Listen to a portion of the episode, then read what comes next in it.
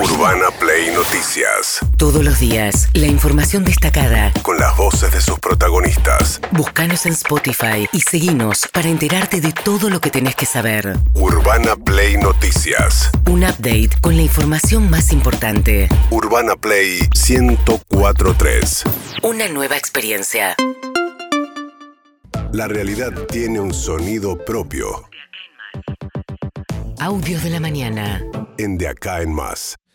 Bueno, obviamente uno de los temas es el pedido de juicio político a Horacio Rosati, al presidente de la Corte Suprema de Justicia, de parte del eh, presidente Alberto Fernández, que también involucró un poco en este, en este tema al eh, ministro de Justicia, a Martín Soria, que habló al respecto. Pedido de juicio político a todos los miembros eh, de la Corte que impulsa el presidente y la inmensa mayoría de los gobernadores de las provincias argentinas, ¿no?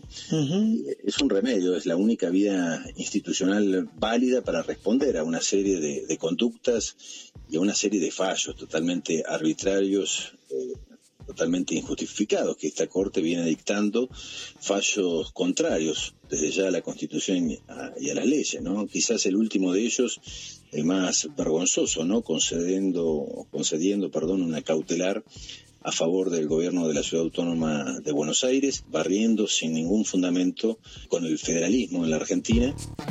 Bueno, Soria, el ministro de Justicia, ahí más o menos explicando un poco por qué el gobierno nacional decidió ir por el juicio político. Entienden como no hay otra instancia en donde se pueda discutir de, de manera legal los fallos de la Corte Suprema, la discusión va a pasar por el Congreso. ¿Por qué? Porque buscan la destitución o por lo menos forzar la renuncia de alguno de los miembros de la Corte Suprema. Tomando el caso de Néstor Kirchner cuando asumió, ¿eh? ¿se acuerdan? Una corte de nueve, eh, inició juicio político y antes de que eh, hubiese fallos para esos juicios políticos, varios de eh, los jueces del Supremo Tribunal renunciaron. Renuncian antes para qué? Para mantener la jubilación, porque si no la pierden. Claro.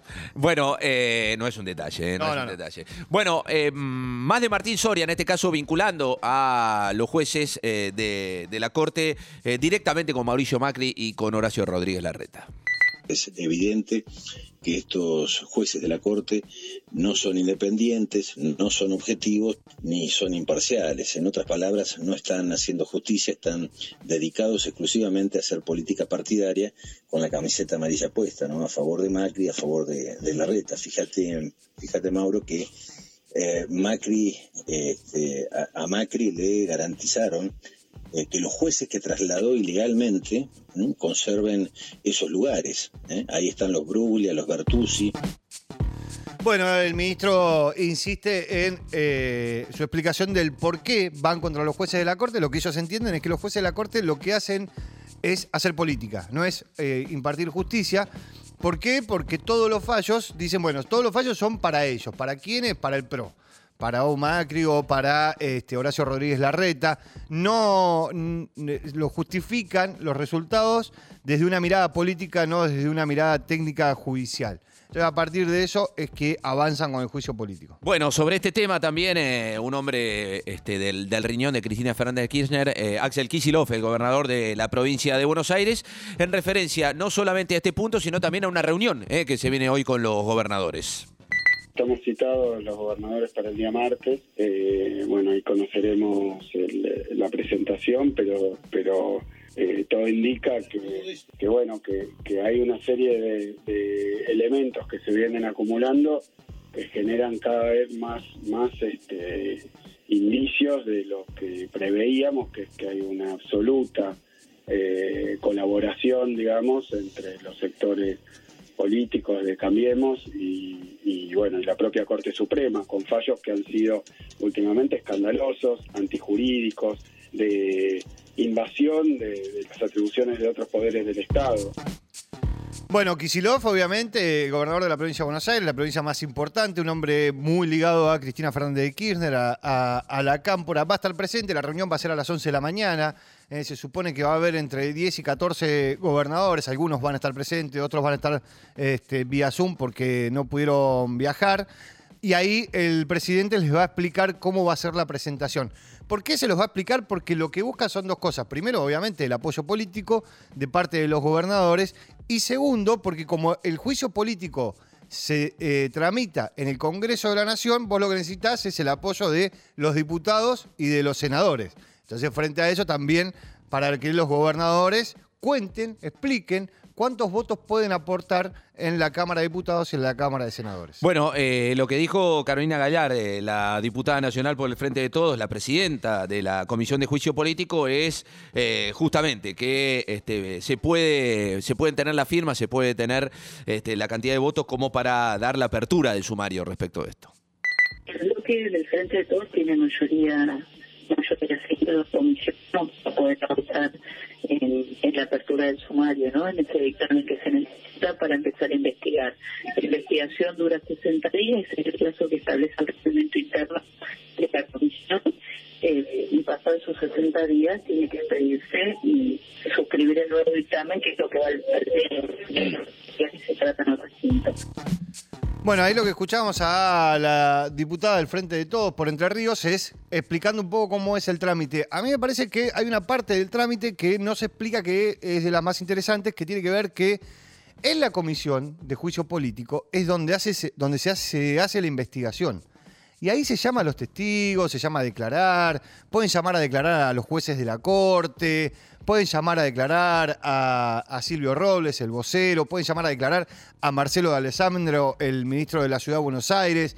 O sea, puede ser bastante interesante. También se pueden negar, obviamente, a ir a declarar. Pero es la parte interesante. Es cierto, el oficialismo tiene la mayoría en la comisión como para sacar el dictamen, que es lo que vos necesitas para que vaya al recinto. Este, pero en el recinto no tiene los votos necesarios, no tiene la mayoría, los tres, eh, este, la mayoría especial que se necesita para avanzar con el juicio político. Este, con lo cual, ahí es donde está la discusión. Pero no la tiene nadie, ¿eh? no la tiene ni el oficialismo ni la oposición con los juicios políticos que hay dando vuelta. Bueno, hablabas eh, un poco de Marcelo de Alessandro. Eh, de Alessandro es el que está eh, apuntado con, bueno, un, vínculo, este, unos chats con el vocero de la Corte Suprema de Justicia y a partir de esto se cree desde la oposición que en realidad hubo un espionaje de la Agencia Federal de Inteligencia, este, donde está este, Agustín Rossi como titular, con, entre otros, el ex titular del ejército, eh, con César Milani. Eh, habló Agustín Rossi en referencia a este tema. No es una denuncia, es un pedido de informe que hicieron a la Comisión de General. Ya está respondida. Entonces, en términos generales, es una falacia absoluta. No existe ningún tipo de mesa de notas dentro de las incumbencias de la AFI. Y yo, personalmente, con Milani, eh, no lo veo desde el día que renunció a ser jefe del ejército. A ver si se me entiende. Mayo del 2015. Uh -huh que no tengo contacto con que no tengo. Bueno, acá lo que dice la oposición es que Milani eh, lleva adelante una, una, mesa de inteligencia que funciona dentro de la AFI. ¿Por qué? Porque Milani está ligado a los servicios de inteligencia del ejército y entonces dicen, bueno, es quien eh, armó, armó todo esto.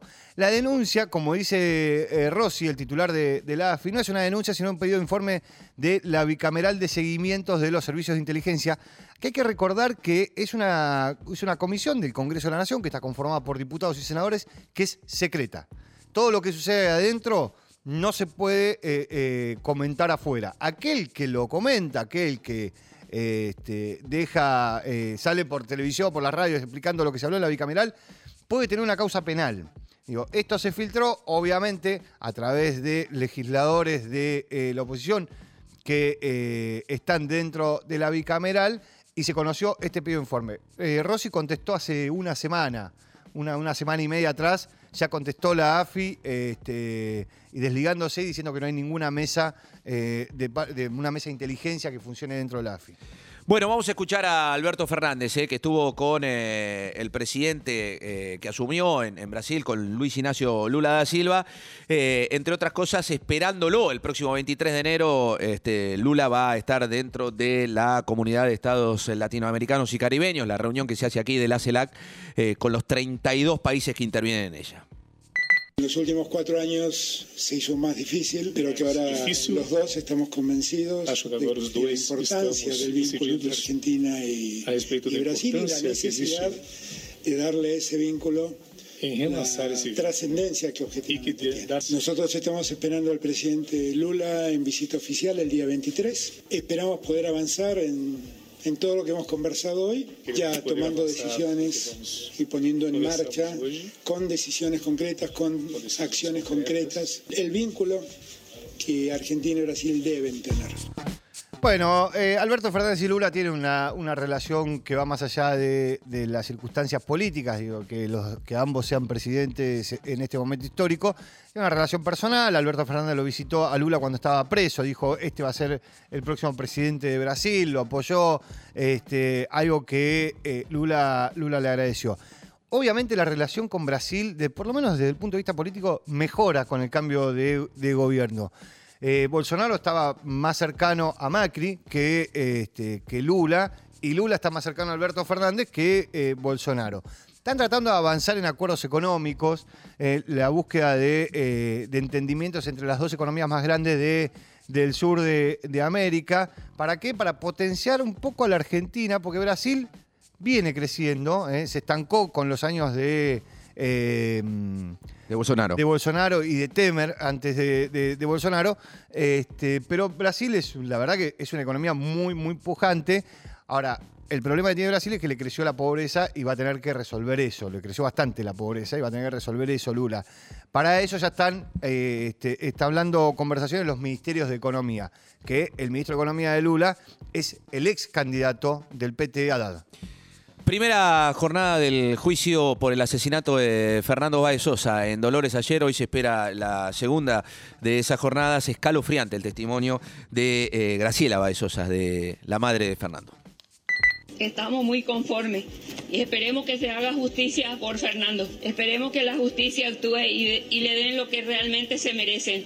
Mi hijo está encerrado en un ataúd y también es como si fuera una cadena perpetua. Nosotros, cadena perpetua y que cumplan como se debe, no que dentro de un año que, tengan buena conducta y le den prioridades. Basta de privilegios. Mi hijo necesita justicia para que pueda descansar y que nosotros también podamos tener un poco de paz en nuestra alma, en nuestro corazón, porque estamos devastados, cansados de tanta tristeza. Bueno, ahí Graciela Baezosa hablaba a la salida del tribunal después de declarar junto con Silvino, su marido, el foco del testimonio de los dos, teniendo en cuenta que finalmente no son testigos de la causa, no estaban en Villa Gesell cuando ocurre el homicidio, fue hablar de lo que implica la ausencia de Fernando en sus vidas después de ese brutal asesinato en la puerta del boliche Lebric en enero del 2020. Con, con ese foco fue que, eh, sobre todo Fernando Burlando y Fabiana Méndola, que son los abogados eh, de la querella, bueno, les preguntaron, les hicieron todo el seguimiento para que dieran su testimonio y eh, tal vez uno de los momentos más impactantes fue cuando Silvino describe el momento en el que primero lo llaman desde la comisaría para decirle que su hijo había tenido un accidente y después le dicen que su hijo estaba muerto y que tenía que viajar a reconocer el cadáver. Bueno, el, último audio que escuchamos es el de Fernando Burlando, justamente el abogado de la familia eh, de Fernando Báez Sosa. Vamos a demostrar que fue así cuando los acusados exclamaron también una frase que define, que, que, que resume, que marca claramente cuál es el verdadero sentido de este juicio y la naturaleza del crimen cometido. A este me lo voy a llevar de trofeo. Excelentísimo tribunal, es cierto, es cierto. Se llevaron de trofeo una vida, se llevaron de trofeo una vida joven, en la vida de un joven casi de su misma edad, un joven con, con planes, con sueños, con un excelente presente, con el amor entramado en su vida y por sobre todo, una maravillosa vida por delante. Bueno, este es el eje de la, de la querella, ¿no? Demostrar que hay la mayor cantidad de agravantes posibles. ¿Por qué? Porque tanto las pruebas de ADN, las cámaras de seguridad, las conversaciones que fueron peritadas en los teléfonos de los ocho imputados, bueno, demuestran bastante claramente, por supuesto que lo tiene que comprobar el tribunal o dar por aprobado el tribunal, pero demuestran la vinculación de estos ocho imputados. Me parece que el eje de la querella es dar cuenta de lo orquestado que estuvo ese crimen, de cómo se organizó organizaron por un lado para atacarlo a Fernando y por otro lado para impedir que los propios amigos de Fernando lo defendieran, pudieran ayudarlo. Y ese es el foco con el cual Burlando eh, apunta y quiere trabajar con el tribunal para que obtengan la mayor prisión posible, la mayor pena posible. Ya adelantó que va a pedir la perpetua para todos los acusados. Bien, los amigos de Fernando Báez Sosa que hoy seguramente estarán declarando en la segunda jornada de este juicio oral y público. Urbana Play Noticias.